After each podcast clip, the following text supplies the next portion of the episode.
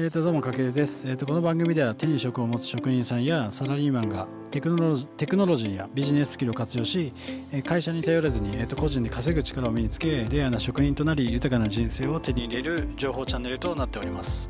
えー、と今回のテーマは美容師だから稼げる最新の副業7選というテーマで、えー、と解説していきたいと思います。まあ、今ね、えっと、日本でも、えっと、2019年ぐらいから、えっと、副業が本格的に解禁されて、まあ、今会社の面も気にせずにこうオープンに副業が始めやすくなった時代でもあります。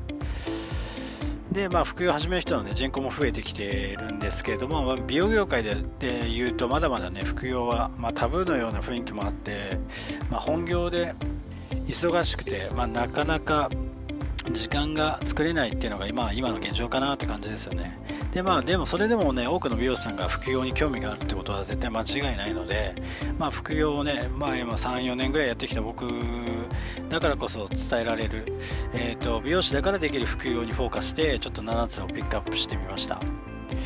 まあ、これはねこのどの7つも、まあ、美容師の仕事の延長で副業につなげる、えーと、コンテンツが作ることができれば、えーと、効率的に副業を始められるかなと思うので、まあ、比較的こうやりやすいかなと思って持ってます。うん。まあ、ちなみに、えー、と僕は、えー、と今現役の美容師を16年目で、えー、と本業しながら、えー、と約34年前ですかね3年前かな。で、えー、とブログを副業で始めて今はね月に約100万円前後の収入を得ることができてます。であとはね年間約288冊ぐらい、えー、と今ビジネス書を読みつつあとオンラインサロンに入ったりセミナーに行ったり、えー、と情報や知識をに、えー、と時間を投資して学んでいる人間です、まあ、そんな僕だからこう美容師目線じゃなくて、まあ、ビジネス目線で美容師が比較的稼ぎやすい副業を、えっと、7つ解説していこうと思います。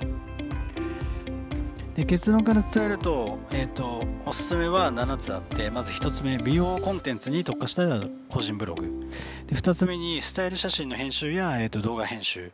で3つ目に YouTube 動画。4つ目に個人的にセミナーを開催する。で5つ目に美容に関する記事を書く、えっとライター業。で、6つ目はちょっとイレギュラーなんですけど、インスタはこれは5000人から1万人いるぐらいの人が、1万人いるフォロワーさんがいる場合は、えっ、と、企業案件、インスタグラムの企業案件。で、7つ目に自分の技術やテクニックを動画に取り、まとめて販売するっていう、この7つを、まあ、比較的に美容師だから、えっ、と、稼ぎやすい副業になっているので、まあ、すぐにね、収益化、収益を得ることもできれば、少し時間かかるものまでちょっと幅広くくピックアップしてみたので、まあ、この中で、まあちょっとね、実際に、まあ美容師をやりながら、あ、これだったら私はちょっとなんかできるかなっていうものがあれば、ちょっと参考にしていただければと思います。じゃあまず一つ目、えっ、ー、と、美容コンテンツに、まあ特化した個人ブログ。まあ、えっ、ー、と、美容師さんもね、えっ、ー、と、個人ブログをしている人は、まあ、昔から結構多いんですけれども、まあ最近もね、なんか副業が解禁されてからの影響なのか、やっぱやられる方がやっぱ増えてきて、まあそこに広告など貼り付けて、えっ、ー、と、副収入を得る方も多分増えてきてるんじゃないかなと思うんですよね。で、まあ美容師がね、個人ブログ始めるには、まあ美容師だけじゃなくてもそうなんですけど、まあ見てもらえるブログ作るには、今はね、あの、権威性だったり信頼性が必要で、まあ権威性っていうのは、まあ何かの専門の人というか、だからまあ、なんだろうな、美、お医者さんだったり、弁護士さんだったり、税理士さんだったり、で、美容師も美容師っていう、やっぱ資格を持ってるんで、ここは権威性につながって、えっと、それが、えっと、信頼につながるので、例えば見に来てくれた方が、この人は、えっと、美容師がやってるブログだって、読者さんが思えば、すごい安心感が持てるので、そういった意味では、えっと、美容師が、えっと、個人ブログを始めるのはすごくいいことかなと。で、まあ、個人ブログを作って何を発信していく何何の記事を書いていくかっていうと、まあ、自分のお店のことだったりあとは自分のお店ので扱っているヘアケアアイテムだったりあとは自分がよくやるこう固定の巻き方とかアレンジ方法などを中心に、ま、ブログを書いていくのが一番いいかなっていう。で書いていくうちにそこに、えーと、と広告を貼り付けて、まあ、アドセンスって呼ばれる広告なんですけどもそれ、広告貼り付けて広告収入を得る方法と、あとは自分のブログの記事におすすめの商品を紹介して、その記事に訪れてくれた人がその商品を購入したら、えっ、と、自分にその商品の紹介料が入るっていうアフィリエ、アフィリエイトで収益を上げていく方法があります。ただこのブログで収益を上げるっていうのは結構ある程度記事数がやっぱ必要になってくるので、1記事で、えっと収益化ができるものではなくて、まあ、あと Google 検索プラットフォームの Google に認めてもらえるまでちょっと時間がかかるので、まあ早くても目安はまあ3ヶ月って考えておくのがいいかなと。だからまあブログを始めてまあすぐに何の結果も出ないって諦めちゃうのがやっぱさ、あの、続かない原因になるので、まあ、気軽にまあちょっと3ヶ月ぐらいかかるんだなっていう目線でちょっと始めるの、始めるのが一番いいかなと。ただね、これ一度収益化してしまえば、この書いた記事一つ一つがあの、資産となり、えっ、ー、と、ストックビジネスになるんですよね。まあ、よっぽどのことがない限り記事が消えることはないので、でさらにそこにこう YouTube だったり Twitter などの SNS を絡めることで、まあ、より多くの人に知ってもらえるようになる。だからまあ収益化は遅いんですけど、まあ、今後も大事な自分の発信のここをメインとするプラットフォームにしてしまえば、そこから YouTube に流したりとか、YouTube からブログに流したりっていう、で、一個中心にブログを置いとくと、すごい、えっ、ー、と、収益化が発展しやすいので、えっ、と、個人ブログをやるっていうのは、個人的にはすごいおすすめです。で、これが一つ目。で、二つ目に、えっ、ー、と、スタイル写真の編集や動画の編集ってことなんですけども、まあ、スタイル写真の編集っていうのは、まあ、美容師さんだったら、まあ、やられてる方まあ、やってない人もいるとは思うんですけど、やってる人は、えっと、サロンモデルさんを呼んで、えっと、自分で朝、営業前に、えっと、カメラで、えっと、スタイルを撮って、編集して、えっと、ホットペッパーに載せる。ってことは結構やってると思うんですけど、その延長で、あまあなんだろうな、スマホのアプリ使ったり、フォトショップを使ったり多分編集してると思うんですよね。で、その編集技術を活かせる仕事を、えっと、副業としてチャレンジするっていうのは一つ、えっと、美容師の延長でできるのでおすすめかなっていう。で、これをどこで、えっと、編集技術をマネタイズというか、えっと、収益化させるかっていうと、まあ、個人のスキルを売り買いできる、ここならとかストア化って呼ばれるプラットフォームがあって、そこで、えっと、募集をして、えっと、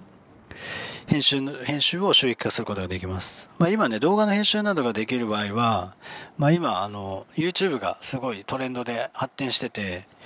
動画編集っていうのはさらに大きく稼げる、えっ、ー、と、スキルの一つでもあるので、で、2020年以降はね、5G の導入で動画市場はこれからさらに、えっ、ー、と、加速的に急成長していく、えっ、ー、と、市場で、まあ今ね、嵐さんを筆頭に、まあ多くの芸能人だったり、お笑い芸人だったり、アイドルがね、今参入してきてますよね。まあ YouTube 絶対皆さん知ってると思うんで、まあ見てもらえばわかると思うんですけども、で、一般の人でも今 YouTube で発信する人が、だいぶ増えてきてます。まあそんな中で結構ね、発信する側にとって大変なのが結構編集作業だったりするんですよね。なのでここを仕事にできると、こう大きく稼げるチャンス。だから2番目のね、こうスタイル写真の編集や動画の編集の延長線上での、えっと、副業はとてもおすすめです。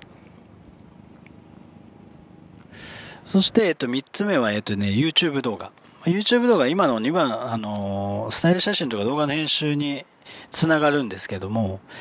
自ら、えっと、YouTube 動画をコンテンツとして作るという方法で、えっと、収益化を図る。これも、えっと、ブログと同じで、YouTube に広告を貼り付けて広告収入を得て収益を得るっていう方法なんですけども、まあ、YouTube 動画結構ね、美容との相性も良くて、例えばまあ、YouTube で検索してもらえれば、美容師とかで検索してもらえればわかるんですけど、まあ、例えばヘアアレンジとか、スタイリングテクニックとか、セルフの前髪カットって結構ね、人気で出てきて、結構視聴率、視聴者、視聴数も多かったりするので、ちょっと見てみてください、ぜひ。で、ここでどんな YouTube 動画をコンテンツとして上げていくかっていうと、まあ本当にもう自分が得意とする美容技術でいいと思うんですよね。うん。例えば、まあ、えっと、カットの仕方だったり、それこそ普段いつも営業サロンワークでやってるスタイリングの仕方だったりを普通に動画に撮って編集して、えっと、YouTube コンテンツに上げていくっていう方法。特にね、さっきも言ったように、これからは YouTube はね、間違いなく伸びるプラットフォームで、まあ、ブログより、やっぱ今動画の時代になってきてるんで、で、まだまだね、美容師さんの参入ってすごい少ないんですよね。だからとても今チャンスで、今一番おすすめなのは、えっと YouTube, YouTube かなって。ただし、こう YouTube もブログと考え方は一緒で、収益を得るために即効性はなくて、YouTube アドセンスっていうのに合格することが、えっ、ー、と、必要で、まあ、その足す条件っていうのが、登録者数1000人以上、あとは月間の合計数がね、何分以上っていうのがあるんですけども、それに合格して晴れて、広告が晴れるようになって収益化ができるので、まあ、YouTube も目安としては3ヶ月からまあ遅くても半年ぐらい見ておくのがいいかなと。だからここも最初から気負ってガンガンやるのではなくて、気軽にまず始めて、どんどんコンテンツを発信して貯めていこう、貯めていくのが一番いいかなと。で、一度ここもコンテンツ化してしまえば、えっと、ストックビジネスして溜まっていくので、まあ、長期的に稼げる可能性になるのが一番大きいかなっていうところです。で、次に、えっと、4つ目は、えっと、個人的にセミナーを開催する。うん。まあ、これはね、えっと、まあ、美容師さんはね、やっぱネットとかテクノロジー系を勉強してないからちょっと苦手な人も多いので、まあ、ちょっとブログだったり、YouTube とかネットを使うのちょっと難しい、苦手な人で難しいなって方は、それよりもこう実際に目の前でリアルに交流することが得意な人って多いと思うんですよね。だそういう人におすすめなのが、まあ、個人的に、あの、セミナーを開いて、えっと、稼ぐ方法がおすすめです。まあ、美容師のセミナーといえば、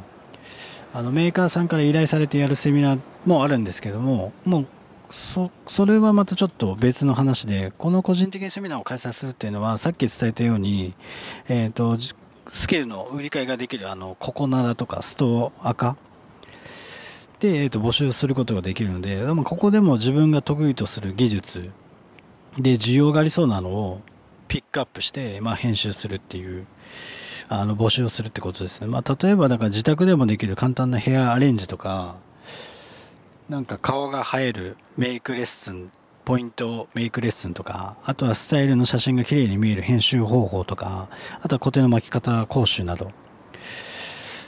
まあ、どうやってでここをやっていくかというと、まあ、なんだろうな、1時間単位で借りられるこうレンタルスペースなどを、えっ、ー、と、自分で活用して、まあ、そこに本当少人数でいいので、えっ、ー、と、来てもらって実際に目の前でセミナーをするっていう方法ですよね。まあ、普通にあの、お店の休日にあの、お店を利用してもこれはいいと思うので、うん、ここはすごいやりやすいかなと。で、来てくれた方に、またそれを SNS で拡散してもらって、で、それを見てくれたその人の知り合いだったり周りの人が、あ、私も行ってみたいってなって受講してくれるいう人が増えるので、ファンも増えやすいかなっていう。で、さらには、自分が働いてるお店の宣伝にもなるんで、まあ、そのままお店に来店するきっかけにもなるんで、これはこの副業することによって、まあ、本業にもいいメリットなのかなっていう、まあ、まあ、プラスに働きますよね。で、これは、なんだろう、ブログや YouTube とは違って、比較的、あの、募集をして、えっと、セミナーを開いたら、もうその時点で収益化するんで、まあ、ブログとか YouTube とは違って収益を得るのは、比較的短い期間でやりやすいかなと。ただ、あの、ココナラとかストアカっていうのは募集する媒体によっては、こう、収益分から手数料が発生するので、まずは実際にね、そういうサイトをちょっと訪れてリサーチしてみてください。ココナラとか、ストアカで、Google で検索すると出てきますんで、ぜひ、その辺はちょっと見てみてください。で、5つ目。えー、美容に関する記事を書く、これはライター業。5つ目ね。で、えっ、ー、と、まあ、これはライター業っていうのは、ブログを書いたり文章を書くことが、えっ、と、好きな人にこれはおすすめで、まあ、美容師さんやってるなら、えっ、と、ホットペッパービューティーを使ってるサロンが多いと思うんですけども、そこで、まあ、ブログって書くじゃないですか。そこで、まあ、記事をね、書くことに結構慣れてる人も今多いと思うんで、その、が好きな人は、こう、ライター業。まあ、要は、キュレーションサイト、メリーとか、ああいう大手の企業とか、あと個人が運営するブログの記事の執筆を代行する仕事ですね。で、ここでも代表的なプラットフォームがあって、えっと、クラウドワークスとかランサーズって呼ばれる仕事の、ここもスキルの売り買いができる場所で、で、まあ、これも検索してもらえるとわかるんですけど、まあ、美容に関する記事を書いてほしいっていう企業や、個人でサイトを運営している人が、えっと、たくさんいるので、まあ、自分がそこから書けそうな記事を募集しているところに、私、こういうのそれかけますって言って案件を取っていく方法。これはね、大きな企業から個人単位まで仕事の発注がある分、その分収益、収益の幅も広いので、まあ一度見てみることがおすすめです。で、良質なね、記事を、だんだん文章を書いてって、慣れてくると、やっぱクオリティが高くなってきて、良質な記事を作ることができれば、専属ライターとして起用される可能性もあって、そうするとね、一気に収益が大きくなると思います。例えば、えっ、ー、と、大手メディアから記事を書いてくださいっていう募集があった時に、一記事1000円だとして、専属ライターになった瞬間に3000円とか4000円もらえたりっていうパターンもあるので、まあ、ここは結構、あの、記事を書いたり、あの、普段ホットペッパービューティーでブログを書いたりしてる人にはすごいおすすめです。で、自分の文章力のね、スキルも上がるので、まあいいですよね。一石二鳥ですよね。で、まあその流れのまま、こう個人でブログを始めて、そこに、えっ、ー、と、スキルの高い記事を書くことによって、またお客さんも集まってくれるので、すごいいいことかなって。これが5つ目ね。で、6つ目に、これはまたさっきイレギュラーな話をしたんですけど、まあ、インスタのフォロワーさんが5000人から1万人にいる人の場合は、えっと、企業案件を取っていく方法がすごいおすすめかなって。で、今、えっと、まあ、インスタグラム、まあ、見てもらえれば、まあ、わかる通り、あの、結構広告、動画広告って多くないですか今？あと、大手の企業がなんか商品を紹介してたり、あとは、インフルエンサーと呼ばれる、あの、フォロワーさんたくさん多い女子とかが、えっ、ー、と、自分のアカウントで商品紹介してるのって見たことありますよね。あれをインフルエンサーマーケティングって言うんですけども、うん。で、えっ、ー、と、自社の商品を紹介して利益を上げる方法なんですけども、まあ、なんだろうな、テレビとか雑誌とか、ああいうマスのメディアっていうのは、企業っていうのはあそこに宣伝するのにはすごい莫大な広告費かかってるんですよね。まあ1億だったり、まあ何億単位ですよね、要は。で、それ、そこじゃなくて、まあもう今、なんかね、みんな今の時代検索するのはあの YouTube だったり、インスタグラムでやっぱネットを使わずにインスタグラムだったり YouTube 検索するじゃないですか。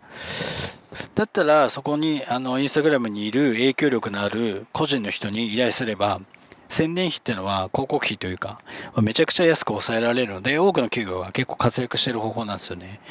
例えば、今結構インフルエンサーマーケティング会社っていうのが結構多くて、まあそこは何をしてるかっていうと、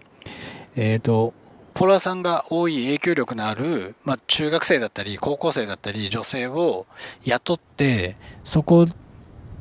に企業から依頼された商品をそこのアカウントで紹介して、そこから売れた商品のバックマージンをもらうっていう手法なんですけども、例えば、ユニクロの、ユニクロじゃないな、まあ、無印良品が今度、